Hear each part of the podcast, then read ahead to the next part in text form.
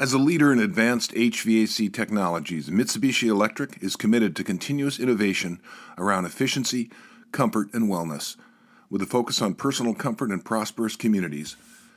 Mitsubishi offers a variety of indoor options, including high wall, floor mount, duct handlers, and extremely popular one way ceiling cassette. Climate systems are great for a single room or the entire home, providing 100% capacity to minus 5 degrees. A full range of control options, including Wi Fi, touchscreen, and thermostats, and simple remotes are available to meet every customer's needs. Mitsubishi's regional sales and marketing teams are available to meet with you and help you grow your business.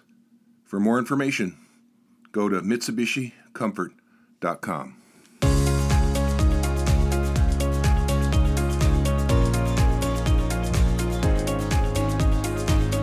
Bew White III is chairman of the board of Gabriella White and its brands, Summer Classics, Gabby, and Wendy Jane. In 2013, he was named Entrepreneur of the Year by the Society of International Business Fellows, and in 2021, Bew received a Lifetime Achievement Award from the International Casual Furnishings Association. He is also the subject of the well received biography A Summer Classic The Bew White Story by Christopher Taunton.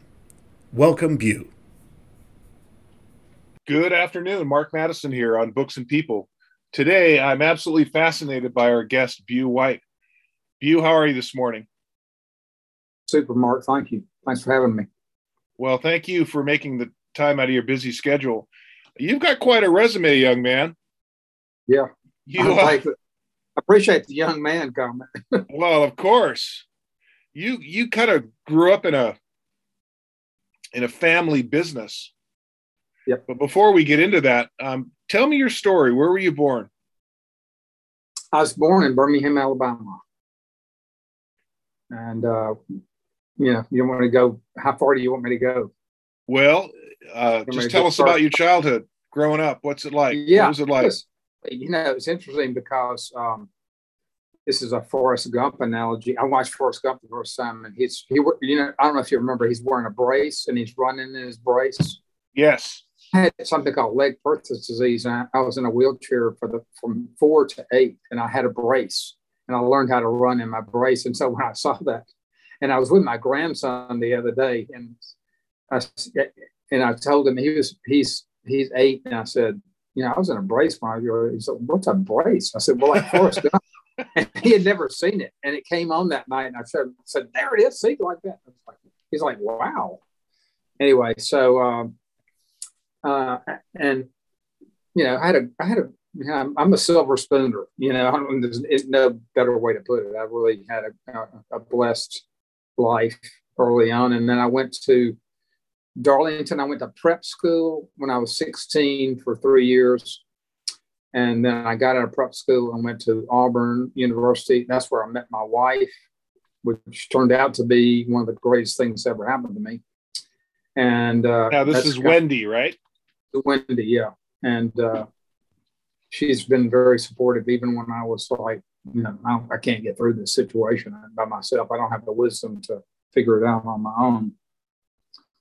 And uh, then I then I went with a. Uh, so I studied textile engineering because my great grandfather had started a, a Fortune 500 company called Avondale Mills that he started in the late uh, 1800s and he was governor and senator of Alabama in the early 1900s. And then he was incredible. I mean, there's four books about him. He's incredible. He was an incredible guy. Mm. And a real uh, role model so for said, you. Yeah. I, what, but the funny thing is, you know, I didn't read his books until I was in my 60s. And I was like, oh my God, that was amazing. I had no idea. And Education uh, is wasted yeah, on the young, isn't it? Yeah, it is. It is. And yeah, it's interesting you say that because once uh, once I started, I started working when I was like 13, and I worked all the way from 13 to till now. You know, so so I got into school. I was like, this is this is nothing to do with business. I got into college. I'm like, they're really they're teaching me how to make fabric. I was in textile engineering, but I'm not really learning how business works. You know, and so I couldn't wait to get out of college. I was like, I'm, I'm you know this is not i know what business is like and this is not it right And so you knew what I, you didn't want, I, right? I, yeah. Yeah. Yeah. I didn't. I, ended up getting my MBA, but it was in the States rather than in uh, college. Uh, so I um, got out, got out of college, and I got a job with Avondale Mills. I got, I had several offers. Most of them were to go in textile mills and work in the textile mill, but I was interested in selling fabric. And as soon as I got out of college, I got married, and within a month of that, I was in New York City selling fabric. And I wasn't. Uh, they were kind of amazed that I was from Alabama and I was willing to go to New York City to sell fabric. But I was like, I've been to New York City, you know, multiple times. It doesn't bother me at all, and I know my way around and you know, already. And so it was uh, not a big problem for me. In fact, my roommate in college, uh, who ended up being an actor, director, and producer, ended up going to New York the same time I did. we lived completely different lives, but he he also was the guy that ended up reading my book for Audible and did a great job on that. Nice. I'm, I'm in uh, New York and I'm I'm calling on small accounts, and I ended up getting. This is kind of an interesting story. I got my territory ended up being Ohio, Michigan, and Western Pennsylvania. So, so you weren't in the garment district; you're in the Midwest. Yeah, I could, I could, I could go pick accounts out of New York if nobody had them, but I couldn't get accounts in New York that they already had because they were already right. taken. So I'd ask, you know, do you have this account? So I'd, I, you know, I, I called on like Hart Schaffner and Marx. I don't know if you remember them and people like I that. do. Yeah, I bought a my first suit. And then, and so I said, can I call him? Well, Ralph Lauren. And they were like, who's that? I was like, okay, well, I'm going to call on him. So I got fascinated with his business model and ended up using his business model when I got into business for myself. But during that period of time, I also called on what they call jobbers, which were um, right, right. A jobber in our business was somebody that bought and resold fabric to people and marked it up a little bit. They may only mark it up a nickel, or they may mark, or if they could buy it right, they could double the price and they had they so we we had we did big volume only. Like you had to buy 5000 yards of a color to do business with us. So they could buy larger quantities and then sell it off in smaller quantities to people that couldn't do business with us. The spread. And so one day i'm out with uh, one of these jobber guys and i'm having lunch with them and i was like hey you, and i'm thinking you know you got like four employees this seems like a pretty good business. Do you mind telling me how much you pay yourself? And he told me, and it was more than the president of Avondale Mills, which was a Fortune 500 company, makes. And I was like, man, that seems like a pretty good life. I was like, I'm going to work my butt off, and then maybe at 50, I'll get to be president, and maybe I won't. And then three of my cousins came in right after me. I was the first person in the fourth generation to come in. And I was like, this is going to be a bloodbath. And I need to see if I can get the writing was on business. the wall. Yeah. Yeah. I'm young enough now, I can do it. And I talked to my father. He was actually on the board of Avondale. He was on the board of Vulcan Materials, which is a huge company.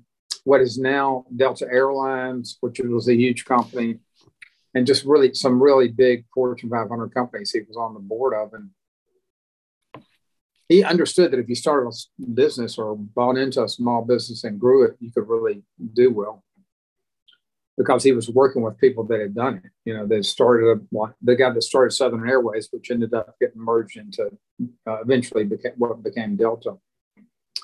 And he stayed on the board all the way through Northwest Airlines. And so um, I started looking for something. I bought a company in Birmingham, which is my first one of my major mistakes and it was a disaster. But they were in the furniture business, and that got me in the furniture business. This was about 1978. Yes, 1978, exactly.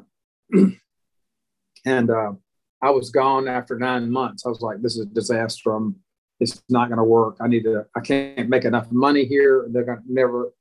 This guy that owns it is not you know, a good decision maker. He doesn't spend enough time. It's like a baby. You know, it's like your baby. You got to change its diapers and feed it and grow it up. You can't.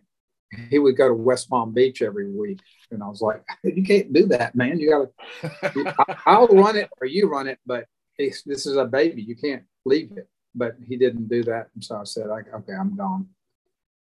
And so, um, so I started a company, you know, selling, and it worked really well for me. I went from making, you know, the interesting thing is I was 28 with Avondale, I was making $65,000 a year, which back then was an incredible deal I had. I didn't know that what was real money. Yeah.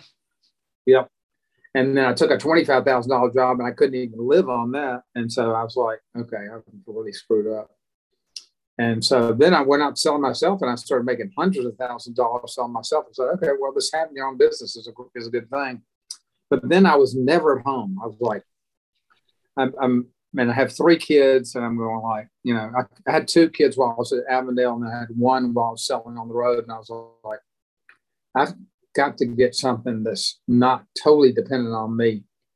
So I started company after company. I started like seven or eight different companies to try to see if one would work and be big enough to be able to pay the kind of money that I would like to make to start with, and then if I could grow it up and have employees that could run it so I didn't have to be there all the time, which has kind of just gotten to that. It's taken this long to get to where I don't have to go to work and it still works. The tipping point is what I'd say we hit about, you know, probably eight, 10 years ago, something like that. Right. Where, you know, you have a brand and people, a lot of people know who you are and your customers are very loyal and you're not, unless you screw up majorly, you're not going to lose your clients. And it's critical mass. It is because there, there was, I was like, when am I? I'm like, these customers are going to drop me at a whim. It, they'll sell the heck out of my stuff and they can't get it. And they're mad at me for not being able to get it. And they're going to drop me because I'm slow in shipping, but they can't get enough of it. It doesn't make any sense why they would do that. And so I was like, I got to figure this out. And so eventually it, it I figured it out and, and I got it to where it would work. But you're right, it's critical mass. Is that you're, I don't know how far you want to go. No, you're you had mentioned, you know, that you come from this illustrious lineage of grandfather and father. Your father was a mentor of yours. What were the things yeah. that you learned from your dad that had a big impact on who you became? Oh, well, he was Mr. On. Yeah, my mother used to say, Your dad is a straight arrow. And I was like, What do you mean? And then his one of his best friends, he's friends with since he was four years old, is you know, he's he was uh, never tell a lie. I mean, he was Abraham Lincoln. Uh, he's just he was just this. She was right. She he was a straight arrow. He was just totally ethical. You know, you know the Warren Buffett uh, phrase that takes a lifetime to build a reputation. It takes a moment to lose it. Right. He was never going to lose. I mean, he was that kind of guy. And then when you know, then when I I, I started growing the company, I had that I was I got in the outdoor furniture business because that's what I was selling the most of, and we had what I call net never terms. We would ship you in October, and you didn't have to pay us till May, and so we had wow. a run up like you can't imagine, and I was constantly trying to finance this growth, and I was doubling every three and a half years, and I could never get a bank to give me enough money. I mean, when I started, I remember this bank saying, you realize you're you're 12 to 1 debt to equity. I was like, yeah. So like I didn't understand what that really meant at the well, time. Ba- bankers are the guys who give you an umbrella when it's uh, sunny and ask for it back when it's raining. Yeah, exactly. Exactly. So I was that's why I learned that the hard way. so he I, I, said, So why do you want to lend me this money? He's like, Well, we believe in you. I was like, Okay, good. Let's go. And and uh so I would always hit their legal limit, you know, of how much money they could lend. I, have you read the Nike story, the shoe dog? The, the oh yeah, my daughter-in-law gave it to me a couple years ago. That was amazing. It is. That is exactly my story. Except you know, I didn't become billions, but the no, but and, he didn't make any money for twenty years. Yeah, that's the same exact. Well, I think mine was was at least that long, if not longer. I kept saying, we got to build the brand. We got to build the brand. We got to take market share. We got to take market share. And then we eventually got there, but it wasn't as quick as Nike, I don't think.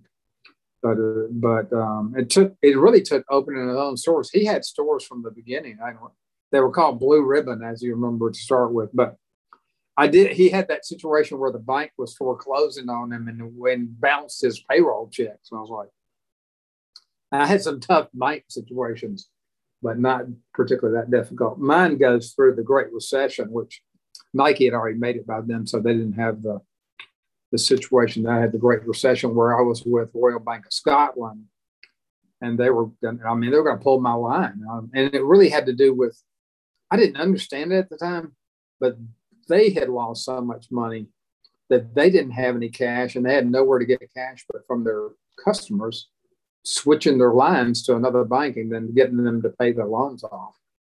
So they were trying to squeeze all their clients to get cash so that they could pay their bills. And if Bank of England hadn't taken over Royal Bank of Scotland, I don't know where I'd be today. Mm. So I had a lot of godsends along the way there. Were there some other mentors in this journey that that kind of dropped the lessons you needed to learn along the way? Yeah, tons of them. But um, one thing I found out just is is the importance of relationships. So when I got in this situation where the bank as a I had a twenty dollar line and I was like, and they were getting ready to take two and a half million dollars out of my checking account. I was like, I mean, even though I had the I had the basis to not do that, but that what they did is they there's a formula they use for inventory and receivables. I don't know if you familiar with that. Usually it's 50, 80 or something like that. But they were changing it to 75, 45. And I had tons of inventory because I would get I build up my inventory out, out of season and change it into cash. And I was like, man, I'm gonna I'm not gonna be able to make payroll if this doesn't if this doesn't work out. And so I start I called one of my vendors in China and said, I don't this is very similar to the blue ribbon story too called one of my vendors in China and said, I don't know what to do. He said, Well, I can help you. Just don't pay your payables. Mm. I was, okay, wow. Like ever? No, you have to pay me, but just ride it. Ride your payables. And I went, Well, so how how much? He said two and a half million. I was like, okay, wow. So I said, okay, that worked. Let me call some of my other. I called another vendor in China. He said, I'll do a million and then I started calling my domestic vendors, my biggest fabric vendor said, I'll do a half million. I just went through that and I quickly came up with millions of dollars. And I called the CFO and said, okay, I got us the two and a half million and really more than that. And I think we're going to get through this. And he's like, wow, how'd you do that? I said, well, relationships. I had relationships. I promised these people I pay them. They all said they believed in my business and in me, and so made a. It's the difference in life and death as far as as far as the business went. Right. So. And that wasn't necessarily in his best interest to tell you that, but he did it because he valued the friendship that you had. Well, it was symbiotic too. I mean, the factories he had only made my product. So oh, if wow. something happened to me, he, yeah, yeah, so he was you were interdependent. Yeah, exactly. And so, so in the same way, in the northern Chinese guy, that was South China, and the northern China guy was the same way. He's like, well, we believe in. You know, he had a bunch of other businesses, so probably didn't hurt him. And the other guy was rich anyway, but he didn't want to see me go out of business, and it and it worked out. I was very loyal to them after that. Yeah, no kidding. You earned it. Yeah. What what books made a difference for you? You uh, you know when you first logged on, I noticed a, an impressive bookshelf behind you. Yeah, you're yeah, a voracious I, reader. Yes, yeah. I'm I always got five books. I'm I'm reading uh, Courage with the one the Stephen Ambrose story about um, Lewis Clark and did you read that? That's incredible. No, uh, but it sounds interesting. It's about the Lewis, the Lewis and Clark ex, you know, going across the Rockies to the, to yeah. Western. It's it's fabulous, and there's a there's a short version that's really good. When you see what these guys went through to do this, nothing compared to Washington, George Washington. Washington, a life, the Ron Chernow story about George Washington. You read that and you go, "Oh my God, we wouldn't be here without this guy." Right. This guy is, a, and so that reading that book really got me into history. And then I read about Abraham Lincoln, a lot of you know the the, the prairie years and the the Lincoln's you know um, slavery years. But Lincoln was great, nothing compared to Washington. Nothing. I mean, this guy was just uh, an amazing leader. He designed his own clothes that he wore, his own uniform, and had it made. And he's just he's just a very very unusual. I don't think there's ever been anybody like him, and probably won't be anybody with that kind of stamina that he had. Do you read any uh, Teddy Roosevelt biographies? Um, I, I've got one in my library right now, but I haven't read it. And I well, read, yeah. He's read, he's my hero of all the presidents. Uh, yeah. You know, my he's favorite that I just believe it or not, I read it last year is a book called Land Remembered by Patrick Smith. Have you heard of this thing? I've, no. I, am on Amazon suggested it to me, and I was looking for something, so I started reading it. It's about this guy that goes down to Florida right at the end of the Civil War. And he's broke, you know, he's with his wife and he's trying to live off the land. And he discovers that there's all these cows roaming around down there. And he starts, figures out that he can collect the cows and go to the West Coast and sell them to Cuba, to these guys taking them to Cuba. And they have no cash. So he's paid everything in gold. He builds up all this gold reserve and he starts buying land. I'm going to leave it at that, but the, it's the way it's written is so readable and it, the audible is amazing because this guy can change his voice from an old man to, to Indian to female Indian to oh it's just and yeah it's it, that's the story that's impressive it is it is really really good that's the best I, the, the my book before that was a Ken Follett book uh, called Pillars of the Earth. You yeah. heard that? Yeah, it is that. so not Ken Follett. You know, it's like uh, you start reading it's like this is not Ken Follett because he was writing kind of uh, mystery, well, spy novels really before that. Right. And so right. He really spent a lot of time researching it, and it's about building the churches in England during the they made a they made a mini series out of it. yeah, and I started watching. What's it? Was it any good? Oh yeah. It My is. wife and I binged it. We had the DVDs. I think we still have them in our condo. Is it the lake? Yeah. Netflix now or something? I got to I got to watch that. You're right. That's good. It's really well done. Yeah, and you know, you know, I was surprised too. The Ken Follett wrote the because you know he wrote a book about what Ross Perot did yeah. You know, He's, I mean, he's just interesting guy. Yeah, he could just write. So, n- not to shift uh, gears here, because you and I could talk about books all day long. Yeah. By the way, the the one bug I'll plan in a year is the Rise of Theodore Roosevelt. Uh, it won a Pulitzer. Uh, I've read probably 20 books on Roosevelt's life. It's my favorite by Edmund Ed, Morris. Edmund Morris, okay. It won a Pulitzer, so you know it's you know it's well done. But that was the early part of that was his ascent it was the most interesting part of his life because that guy knew adversity. He had some real uh, uh, challenges uh, in his youth with his health. And you're no stranger to adversity. You had blood clot in your lungs for gosh sakes. What did that yeah. teach you? Five blood clots in my lung. I had a lot of them in there. Uh, it taught me what death feels like because i uh, I had a signal to my brain that I knew I was going to die. I mean, I, I, said, okay, well, that's what life is. It's like, and it, and it also brings to your mind the shortness of life. Yeah. And the fact that that eternity is a really long time. I don't I don't know why, but that when I was almost died, that's the thing that infinity just came to mind. Not not heaven, hell, not that, right. but the infinity of life after death, and how short. I was like, okay, well, that's what life was like. I'm out of here. Wow, that seemed really short, and that's what came to mind to me. But I was like, yeah, that's I've got, and, and I came.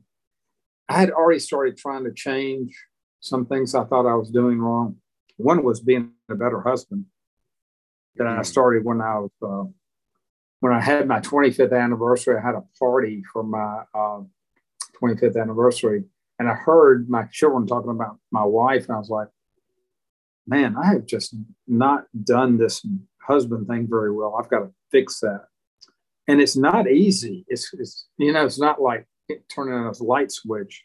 It's you've got to really commit to it because my wife would constantly say, "You love that company more than me," mm. and I was, uh, I was like, I gotta, I gotta fix that. So I think I, I think I fixed it, but it took a long time. It wasn't. That was 25 years ago. No executive ever said on his deathbed, "I wish I'd have spent more time at the office." Yeah.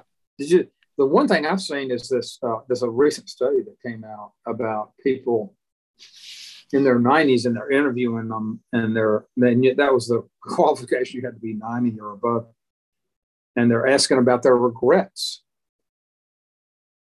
Guess what? Guess what? One of Undaunted Courage, by the way, is the book I'm reading right now. It's the one about uh, Lewis and Clark. Mm. Um, the guess what? One of their big regrets is and this is something I don't have. It's not. It is. I didn't take enough risk, mm. and probably that I took too many risks. I was like, well, I don't have that one. That's one I don't have. There is that. I didn't spend enough time with my family, and I didn't spend enough time on relationships. And I have been really on relationships. I spent an incredible amount of time building relationships I mean, not just with my wife or my vendors, but with my employees and my my uh, kids. And I have two kids working for me, which is probably harder for them than it is for me. But um, right, I think it's been really rewarding for them. It's tough. It's, it's hard being an sob, son of the boss. Yeah, exactly. Yeah. there's a there's a book by Daniel Pink, his new one. It's called The Power of Regret and one of the things he talks about uh, is are two phrases: "if only," and "at least." And if only is the negative one. If only I'd have taken more risk. If only I'd have started this sooner. If only, right? We beat ourselves up over it. But the the healing part of that is the at least. Well, at least I did it in time. Or for you, at least I woke up at 25 years married and decided to become a better husband. And so regret can be a healing thing. It can push us forward. Yeah, Remembering if only and you know embracing the at least. Yeah, I try to I try to in my mind, I think my wife says you try to do too much. Um, but that's I guess I don't want to have a regret. I want to, you know, I don't want to not do something that I felt like I should have done. You know what I'm saying? I, I do. Yeah. Get to the end of my and not do that. And uh, certainly starting my own company was one of. I can tell you that though I I got into situations repeatedly where I went, I can't get through this, and I was like, right. I would go to my wife and say, I'm.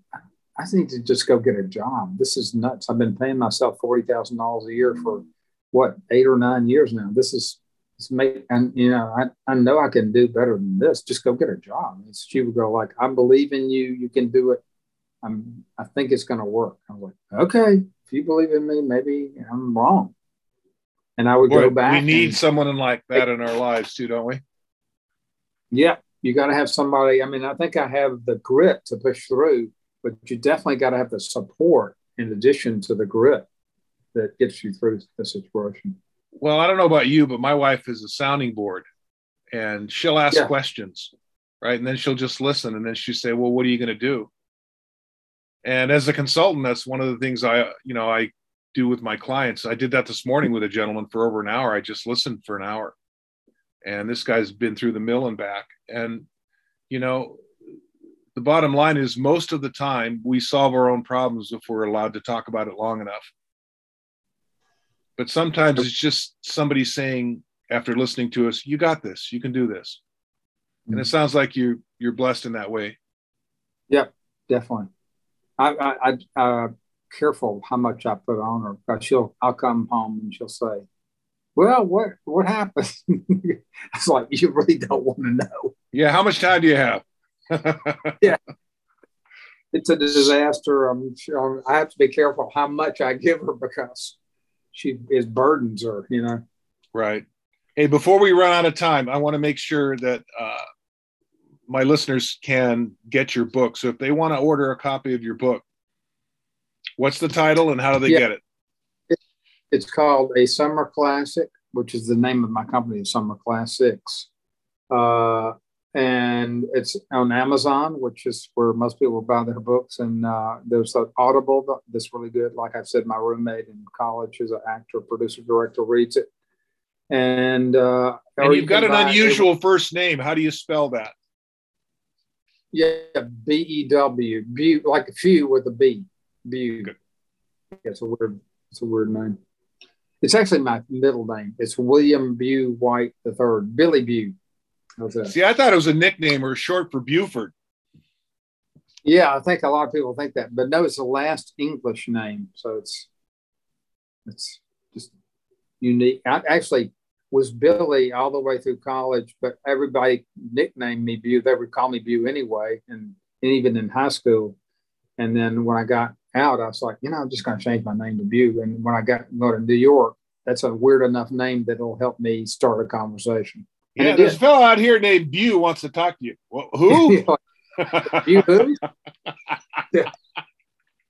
yeah uh, exactly. I'm laughing with you. I'm laughing with you, yeah. Bew, not at you. No, yeah. Oh my gosh. Uh, so, what's next for you? You've lived a pretty colorful life. You've had a great deal of success. You overcome adversity. You stayed married for a long time to the same woman. That's impressive. What's next for you? Well, I think um, you know I told my my son this that if we do really well, we can end up doing a lot of good. And he, he's like, "What are you talking about?" I said, "We can give away pe- money to people that need it. You know, we can pick a need that we see is really important and help, and that's that's one thing I'm I'm working on. So philanthropy staying alive is another thing I'm working on. Not dying. He just needs to yeah, stay not, alive. Hey, that's another book I just read called How Not to Die. If you read that one yet. No, but it's it a, sounds like I better. Yeah, it's a read. It's about what you eat.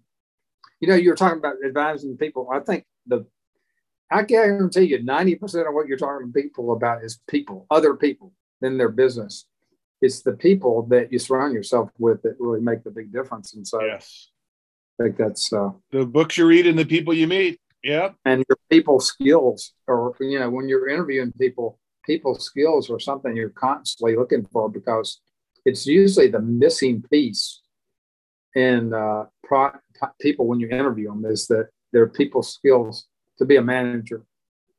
They either have it or they don't. It's really right. hard to learn. Well, my father was the opposite of your father. My father was not my mentor. But in 1982, I found and devoured How to Win Friends and Influence People by Dale Carnegie. And okay, I was yeah. so excited. I bought him a copy and he opened up, it was like Father's Day or Christmas. And he opened it up and he goes, I got all the friends I need. And he put the book down. He never read it, which made wow. me sad, you know. Uh, but that book changed my life, literally. And it's one of those books that, to your point, if you understand how to how to win friends and influence people, your your way will be made easier. I think it's influenced a lot of people's lives. I think there's a whole course taught on that book. Oh, there is. People all over the United States. Yeah, for since the 30s. It was written in mm-hmm. 1935. Yeah, I'm a huge Carnegie fan, and I, you know, I, I was a technician in my early days, and I literally kept that in my service truck, and I would read a chapter every day, and then I'd go apply it and it was magical. It's how I got into sales, and, and it literally changed my life. Uh, my last question: uh, parting advice for young entrepreneurs. What are three things that uh, someone, if a young person listening now, uh, what advice would you offer? What three things? Number one, don't become an entrepreneur unless you have these six traits. Do you want those? Uh, sounds like we, they better buy your book, but uh, we got two minutes, no, so you better go fast. It's, it's not, okay, it's not in the book, but they. I'll real quick. Gino Wickman came up with these. I didn't. It's uh, it's visionary, passionate, risk taker. That's the big one. That if you don't have it, don't do it. You know, driven, problem solver, and responsible. Those.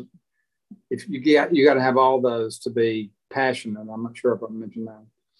So, So, uh, so visionary, I think that's it. How to learn how to read Passionate, a financial a risk yeah, taker, driven. driven, and responsible. Right. Visionary first one, you got to see something other people don't see. That's a pretty big one, you know. And and risk taker is where a lot of people drop. Oh, I'm not a risk taker, and so don't do it if you can't. If you're not a risk taker. Learn how to read a financial statement. I learned that late. Took me a while to figure that out. That I said I better learn how to read these financial statements, or I'm toast. Right.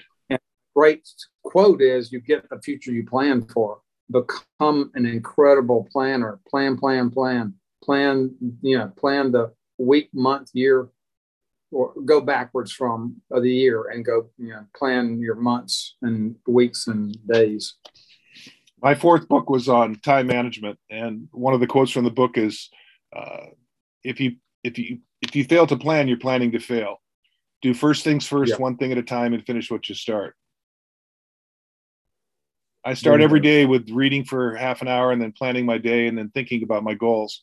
I call it my hour of power. Uh, gosh, this was great. I wish we had more time. Perhaps we can you can come back and we can do another. I, my guess is we you and I could talk for another hour or two easy. I can talk. and I, I, I used to be a great talker, and now I'm a better listener. I worked real hard at that for a long time to undo it.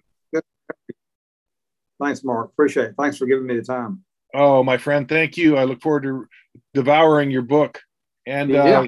I'm going to order our land remembered. I think that sounds like a winner. Yeah, land remembered, man. You gotta. Yeah, if you like Audible, do the Audible because that guy is. I've got the books and I'm giving them to a bunch of people, but I think a lot of people like paper. But I have like- 11 like- credits on Audible, so I'll order it today. Thank you, Bew. You're the cool breeze in the stuffy Uh-huh. room.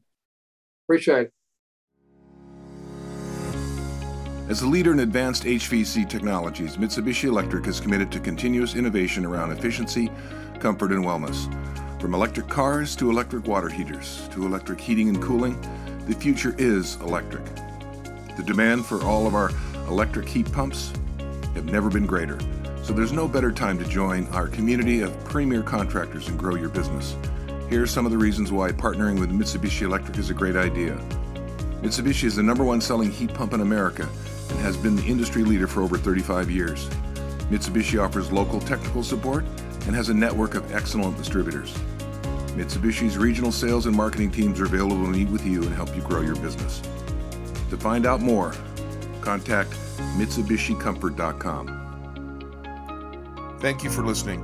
If I struck a chord, inspire you to action, or piqued your curiosity, let me know. Call or text me at 206 697 0454 or send me an email at mark at sparkingsuccess.net. Should you wish to hire me to speak to your organization or association or order one of my books, simply go to my website www.sparkingsuccess.net. And remember, make it a great day unless you have other plans.